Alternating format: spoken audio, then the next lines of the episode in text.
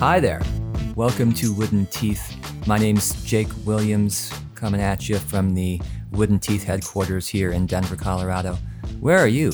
Where are you? Are you is this is this a sleep aid for you? Are you in bed trying to go to sleep? It's okay. It's okay if that's the case. Maybe you're at the gym or in the car. If you're at the gym and you're on the treadmill, don't don't be distracted. Don't look down. Just keep looking forward. Don't fall. Good. So, on the pod today, we have Marion Nestle. She has authored a new book called Unsavory Truth How Food Companies Skew the Science of What We Eat. Food, you probably won't be surprised to hear, is a big business, and influencing the scientific research, sometimes scientific research should be, and I'm doing air quotes, you can't see me, but I'm doing air quotes, should be in air quotes, is often a, a great way to catalyze the sale of their products that isn't necessarily in the best interest of public health. And so Marion's going to kind of take us behind the scenes on that in this interview, as she does in the book, which is brilliant. I read it. You should go out and get it. Uh, so let's get right to it. Let's talk to Marion Nestle, who I called out in her office in New York.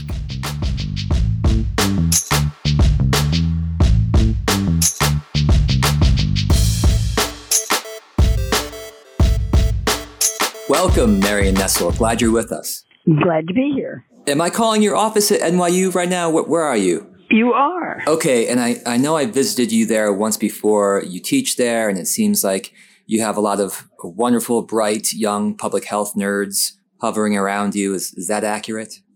Uh, that's why I teach. Good, good. So, I wanted to talk to you about your new book, Unsavory Truth. And for those who are listening who are unfamiliar with the broader scope of your work, this is just the latest in the series of books that you've written about nutrition and politics and policy. How does this book fit in with your overall canon? Well, it's a direct outgrowth of my previous book, Soda Politics, Taking on Big Soda and Winning. Uh, in that book, I looked at Coca-Cola's funding of research on nutrition and health and noticed that Coca-Cola was funding studies that um, to demonstrate that sugar sweetened beverages have no effect on obesity, diets, or type 2 diabetes or anything else that's bad, that any evidence to the contrary is so wrong that you can ignore it, um, and that exercise is more important than uh, what you eat in obesity. And so I was kind of paying attention to that. Um, and then a couple of things happened that made me think another book was absolutely necessary. One was that I started collecting examples of studies funded by other food companies. Um, and I was seeing them um, because I was kind of ready for it when, because of the Soda Politics book, I started running across studies funded by lots of different food companies and trade associations, almost all of them with results that were predictable from who the sponsor was.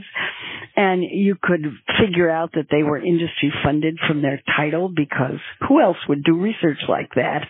And at the end, I did that for a year. And at the end of that year, I had 168 studies um, funded by food companies with ref- and 156 of them had results favorable to the sponsor's interest. Only 12 did not.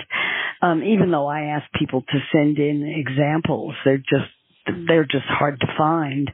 And this wasn't a systematic study, but as it turned out, um, its results were very typical of the systematic studies that have been done.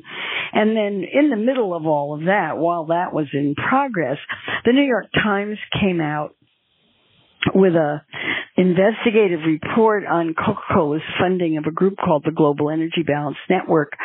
Uh, these were investigators who were arguing that physical activity was more important than what you eat um, in obesity, and um, they forgot to mention that they were funded by Coca-Cola.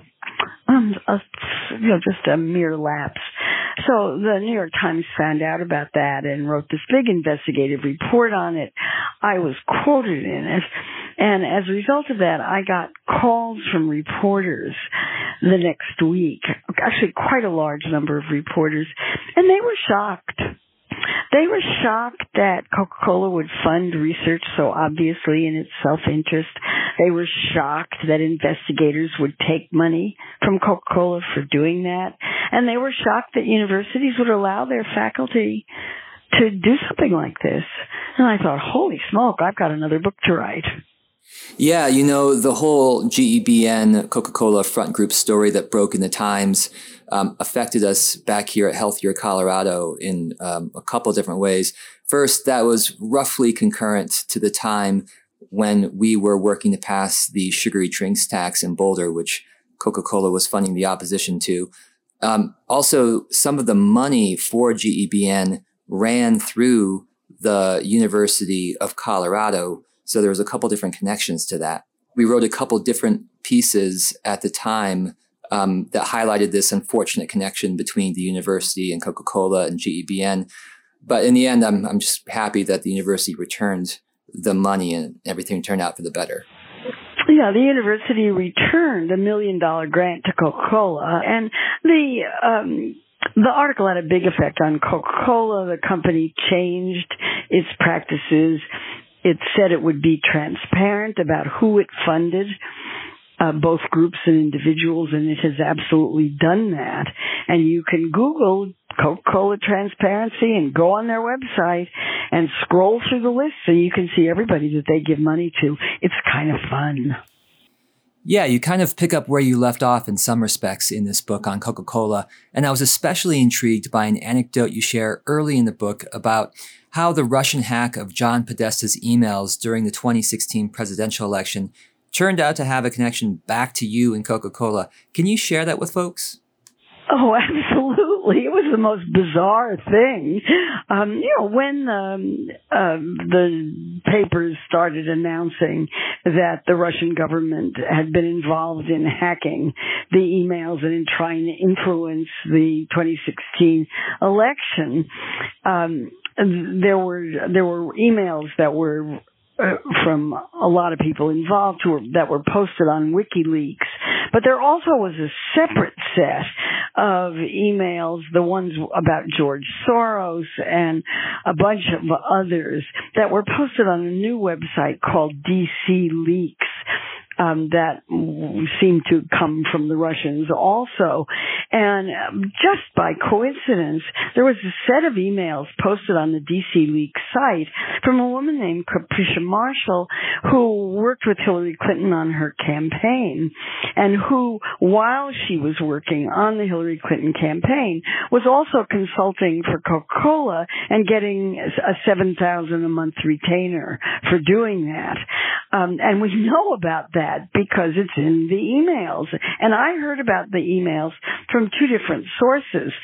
Um, I heard from Russ Greene at CrossFit who said, Marion, you're in the emails and sent them to me. And then I heard from Kyle Pfister, uh, who uh, runs a group called um, Ninjas for Health who sent me the same message. Marion, you're in the emails.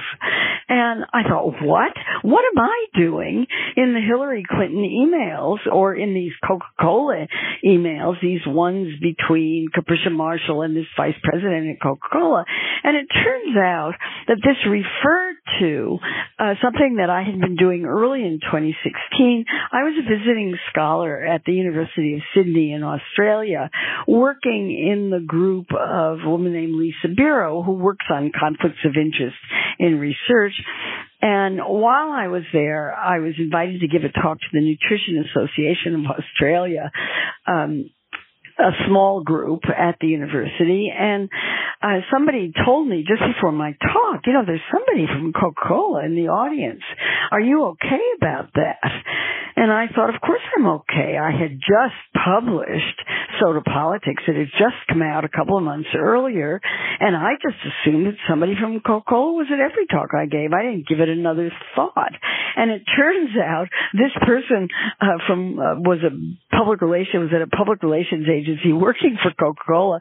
She was taking notes on my talk, very good notes actually. And those notes got incorporated into an email that she sent to whoever was the next person on the chain of command and along with um, some recommendations that Coca-Cola monitor my activities in Australia, um, pay attention to who I was talking to, and what talks I was giving and also monitor the activities of Lisa Bero. And that resulted in a, in a full page article in the Sydney Morning Herald about Coca-Cola spying on Lisa Bero. It was kind of fun.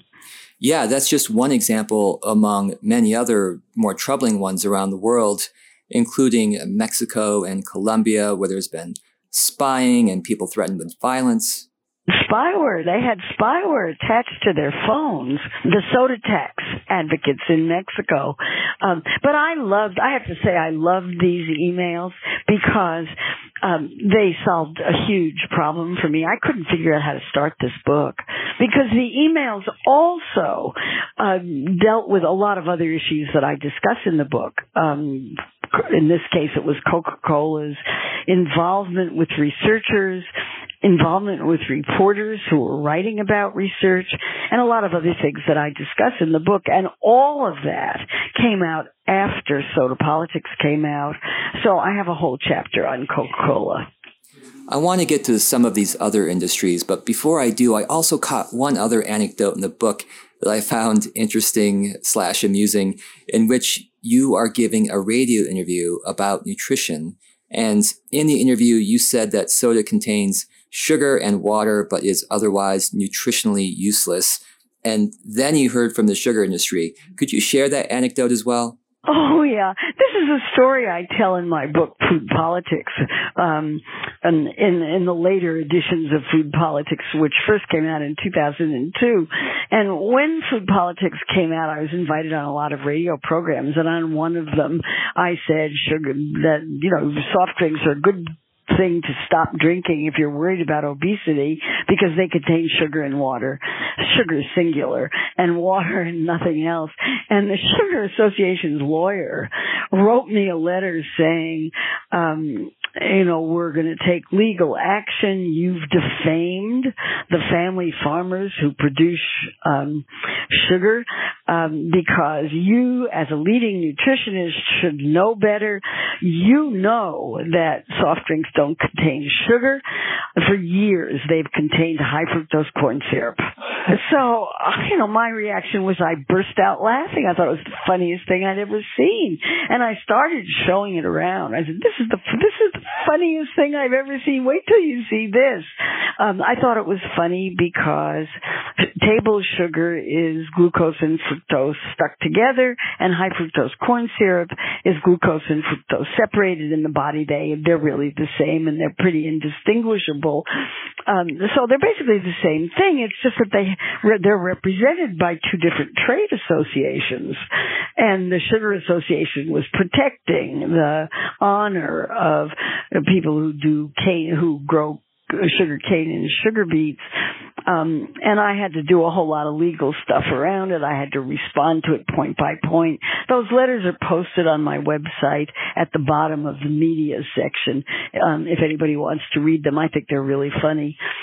And the full title of your book is Unsavory Truth How Food Companies Skew the Science of What We Eat. Um, and as you cover in the book, one of the main avenues that they use to skew the science is through funding studies that cover the products that they sell. Could you provide some examples of how food companies fund research that influences uh, the results, especially for people who aren't really familiar with this area? It's a complicated story, and the um, most of what we know about the effects of of food industry funding on research come from studies of the tobacco, chemical, and pharmaceutical drug industries. And I spend um, a chapter in the book sort of reviewing the literature on uh, drug company research. And what that research shows is that studies funded by drug companies generally come out with results that favor the drug company's specific brand name drug over generics that may be cheaper or even more effective. The the way the influence is exerted is invisible. And it's invisible because the recipients of the funding don't recognize that they're being influenced. They didn't intend to be influenced. Um, and they deny that they were influenced. So it's unconscious, unintentional, and unrecognized. And then most of the influence occurs in the way that the research question is asked there's a big difference between asking for research. We will, I get letters all the time, for example, from trade associations from various foods saying we're looking for research proposals to demonstrate the benefits of our products for health. Sometimes mm-hmm. they're very specific about what kind of health benefits they're looking for. That's a very different question than saying we're interested in finding out the effect of our product on health. That may seem like a subtle distinction, but it will greatly influence the way the research question is designed and the way and the way the study is designed. It's very, very easy to design research to give you an answer that you want. Um, because you have a lot of choices to make about how you design the study, how long you run it, um, what kind of subjects you have in your trial, what your control groups are, what the control diets are, how you measure these things. All of those are things that consciously or unconsciously you can skew in order to get the answer you want. Um, and and so that's what you get from the uh, from the drug industry studies, and we had a really great example recently, which was a study funded by the alcohol industry, big alcohol, if you like.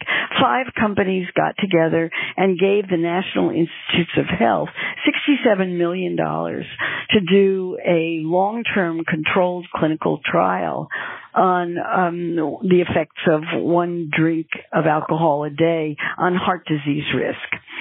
And a reporter from the New York Times wrote about it, and after her story came out, she got a confidential tip from somebody at NIH saying that that study was not as neutral as it, appeared to be.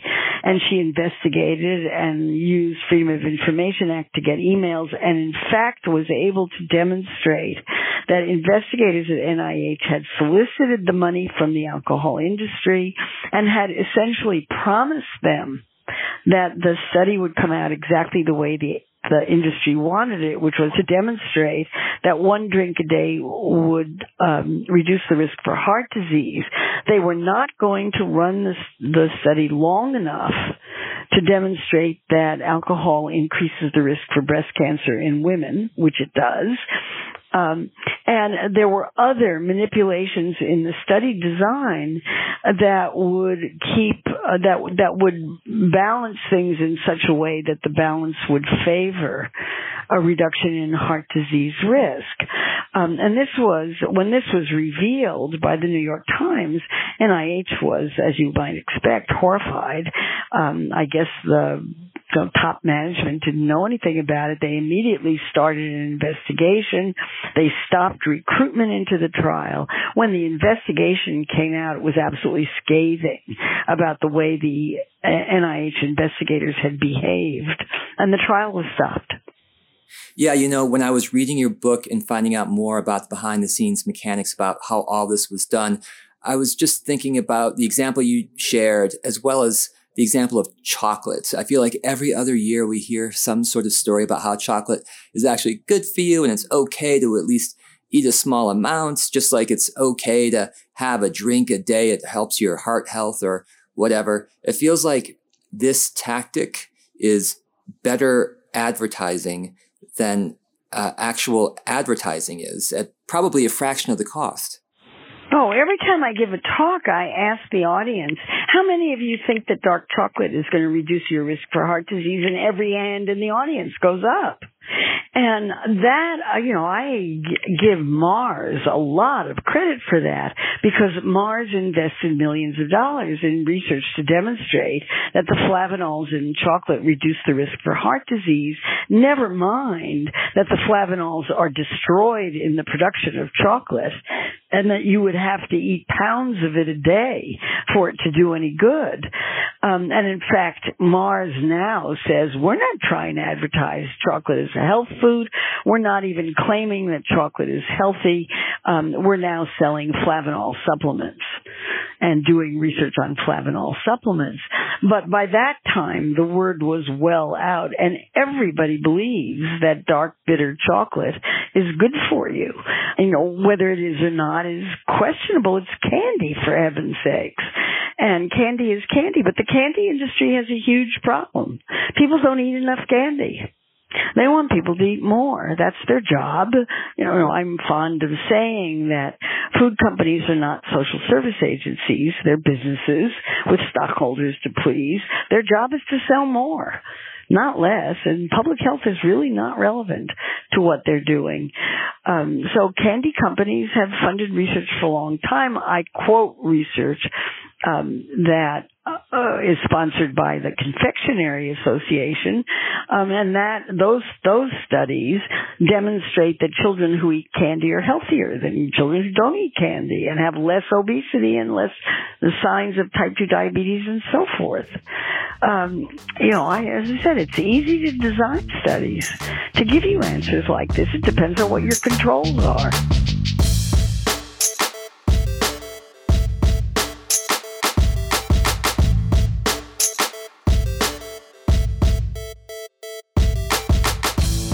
You make some comparisons in the book between the approach that pharmaceutical companies and the tobacco industry has taken to influence uh, science. But I was also thinking about another comparison uh, between the food industry and what happens in politics with political campaign d- disclosures. You know, during campaigns, the general rule is that we need to disclose the source of the funding for the message that is being presented that is intended to impact the election so that the receiver of the message can use that information um, to discern you know the uh, intent and potential bias that's conveyed by the message that's being received.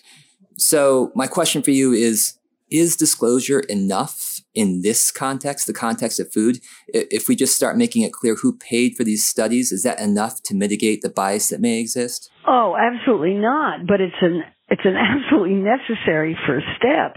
It's a step that is not very well adhered to. Um, the disclosure business begins in 1984 when the New England Journal of Medicine just so outraged by the drug industry's efforts to influence physicians' prescription practices.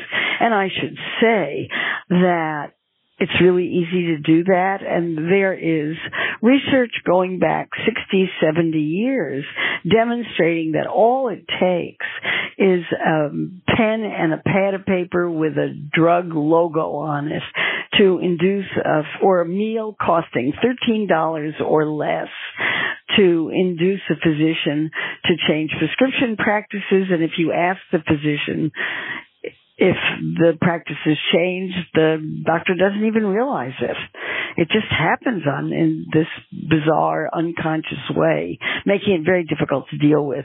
So the New England Journal of Medicine, out, outraged by all of this and what seemed to be just outrageous conflicts of interest and nobody doing anything about them, said that every study in the New England Journal, every commentary, um, the authors had to disclose who paid for their work and also had to disclose any conflicts of interest that they had, financial ties to the funder or companies like the funder.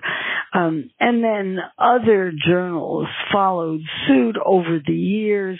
Nutrition journals were later in determining in, in beginning to require disclosure statements, but they were earlier than science journals. Science journals were the latest or were the last to begin to, to require it because the scientists didn't realize that there was any influence, didn't think that they were influenced and uh, said science is science. Why are you accusing us of uh, being influenced? Um, but now, but by now there's so much evidence, so much evidence that the influence is there that it's hard to argue about so uh, there is disclosure required. Not everybody adheres to it, and I give many examples in the book of um, non-disclosure, and then somebody finds out about it, and then they disclose. Um, that kind of thing. And there have been studies of disclosure, and those studies demonstrate that a large proportion of people who are supposed to disclose don't. Um, one of the things that the that Coca-Cola's transparency database allows is a comparison of who Coca-Cola says it funds and who the investigators say funds them. And there have been analyses of that that show that it's not adhered to very well. Almost everybody believes that disclosure is a necessary first step. And we're not even getting that. Certainly at the meetings that I go to of nutrition researchers, the disclosures, and everybody is supposed to disclose, uh, the disclosures are perfunctory or given in such a, so rapidly that you can't even see who they're paid by. Um, and so I don't think it, there's a strong adherence to it. It's not part of the culture. Um, and I have to say, disclosure is embarrassing. Um, one of the things I do in this book is I try to disclose every instance of food industry connection that I possibly could. The gifts, the meetings, the travel. Um, and I talk about my own policy of trying to deal with it. Um, you know, I want to have relationships with food companies because I need to know what they're doing and I don't know how else I would do it. And I'm an academic. I'm not a wealthy person. So if I go to a meeting, I'm, I'm invited to a meeting. I expect them to pay my travel. What I've developed as a policy is I just don't take personal funding. So if there's an honorarium, I donate the honorarium either to the NYU library or to the department in some way now that I'm reti- officially retired.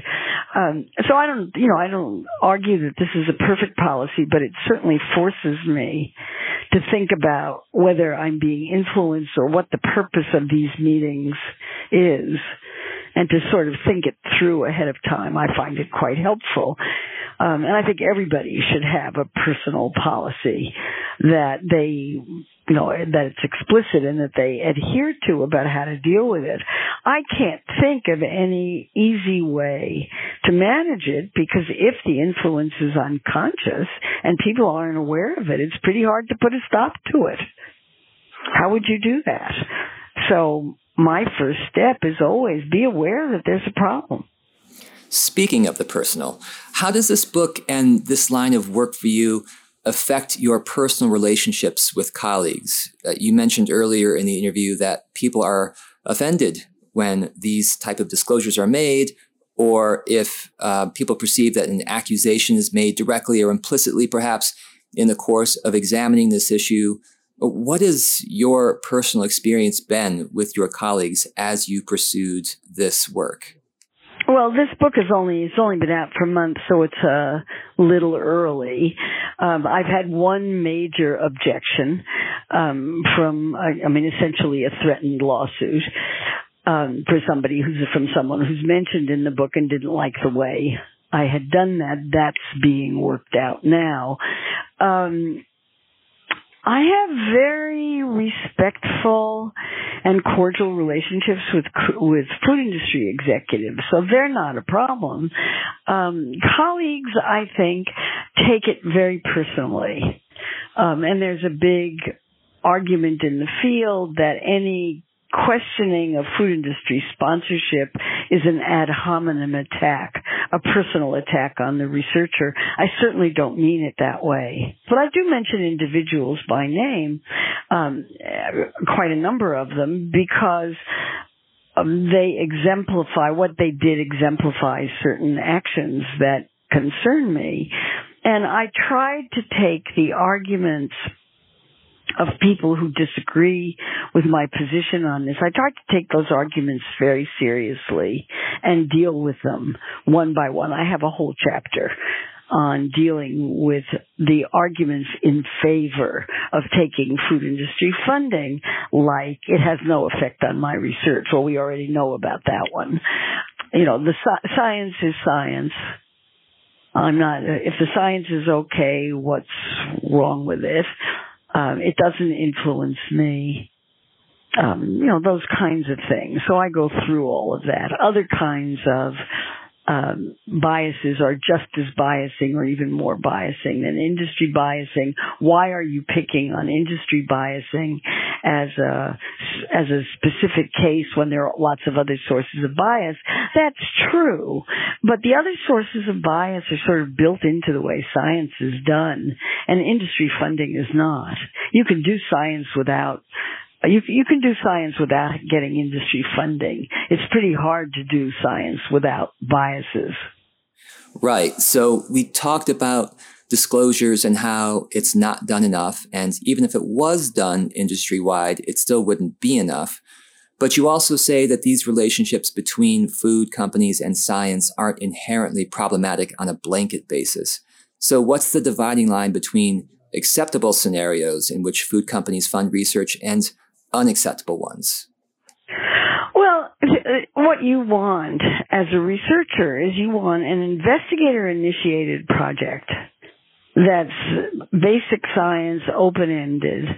Um, you want the food industry funding to have absolutely no strings attached, not even a tiny little thread. Um, so in situations where you set it up so that the funder gives you the money, disappears, you have nothing whatsoever to do with the funder until your paper's published.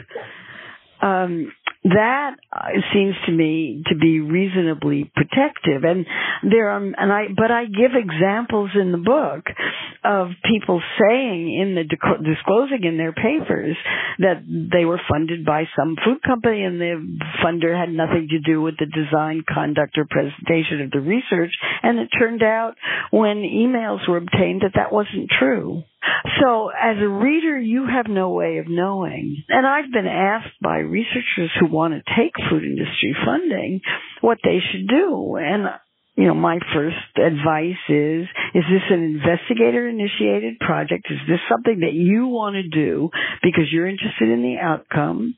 You're not designing a study to show benefits the funder is going to have really nothing to do, a firewall between you and the funder. You will not speak to any of the, to the funder during the entire time that you're doing the study.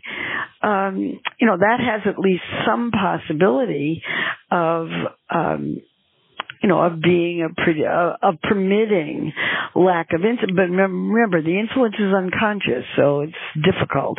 Um, but I do have examples. I mean, there's a famous example, which was the discovery of trans, of the evil effects of trans fats by investigators in the Netherlands. Uh, that that's those studies were funded by Unilever. Well, Unilever had a vested interest in finding out what the effects of trans fats were because they were making margarines. Um, that had, you know, with, with, I mean, in a sense, they got the answer they wanted because they make margarines that are not made with hydrogenated fats, but are done in some other way. So they had trans fat free margarines. Um, but that was very important research funded by a food company. So it's possible that there are exceptions and that useful things can come out of this, but it's pretty hard to predict and the vast majority of industry funded research is not basic. It's, ba- it's used for marketing. And I was told by people at the Department of Agriculture, which partners a lot with food companies, that they're doing studies in partnership with food companies that they would never do on their own because they're not they're not questions that are of vital interest to the Department of Agriculture. They're questions of vital interest to the food companies that are paying for the research. And then I've had food companies say, well, we want research. How are we supposed to get it? I said, well, if you want marketing research, fund it and don't publish it in health or science journals.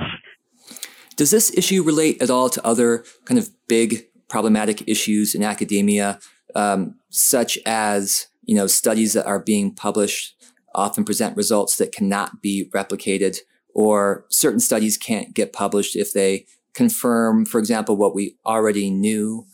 Does this relate at all to that? Well, there's that, and then there's also the publication bias or negative studies. But the best example I can think of is a Coca-Cola example again. And I hate to pick on Coca-Cola because it's only one of many companies that are doing this, but it got caught.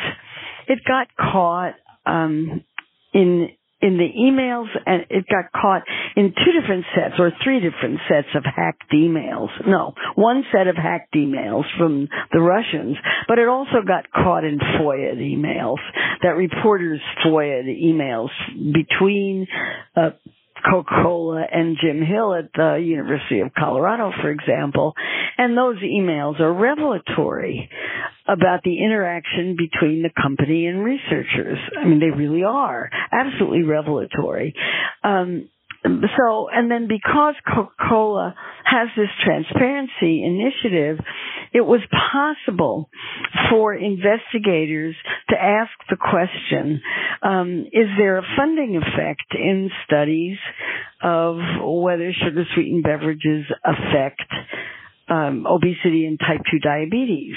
And the investigators found 60 studies that met their criteria um, that that looked at the question: Does is there an association between sugar sweetened consumption of sugar sweetened beverages and obesity and type two diabetes? They they had these sixty studies, and I don't remember the exact number, but um, twenty five had uh, results that said no, there was absolutely no relationship between sugar sweetened beverages and obesity and type 2 diabetes, and 24 of those were sponsored by food com- by soda companies. 24 out of 25. And the exact opposite occurred in the 35 studies that said, yes, there's a relationship. Yes, they're associated. And of those, only one was funded by a soda company. You can bet that that investigator never got funded by a soda company again. So I, there's so much evidence like that floating around that you cannot argue um, it, that yes, there are. You can argue that there are exceptions. That not all industry-funded studies come out with results that favor the sponsor, but most of them do. So, I fear that you might depress me with this answer, but for a regular person who's buying a product from the grocery store and wants to know more about the nutritional value of that product, where should they begin to figure that out? Well, they should look at the nutrition facts label on the back of every package. Um, that will tell you what the nutrition issues are. Um, the question that I think you're asking is you're picking up a product at the grocery store and you want to know whether it's going to help you reduce your risk for heart disease, cancer, or obesity or whatever. That's not a reasonable question. Because if you're like most people, you're eating many, many, many different kinds of foods. And to think that one food is going to make a significant measurable difference in your disease risk doesn't make any sense. I mean, we know what healthy diets are. We really do. Um, they're, you know, they're, uh, Michael Pollan can do it in seven words. Eat food, not too much, mostly plants. Really, it's that simple if you're eating a diet that contains real foods, mo- mostly unprocessed, or certainly not ultra processed foods or heavily processed foods, and you're eating real foods, you're not eating too many calories for your body weight. Um, and you've got lots of fruits and vegetables in there. You're doing fine. Relax. Enjoy what you're eating. Don't worry about it. Well, that was actually way more positive than I expected. So thank you for that. Um, Unsavory Truth How Food Companies Skew the Science of What We Eat. An awesome new book by Marion Nestle. Thank you, Marion. My pleasure.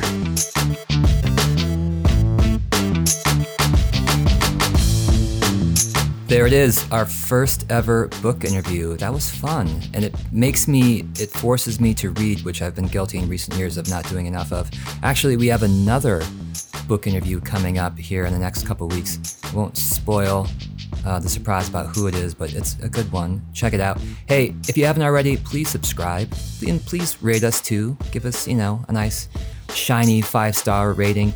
Any feedback for us, you can hit us up at our website, Wooden Teeth Show woodenteeth.com or on Twitter, Our handle is Wooden Teeth Show. All right, I'll see you later.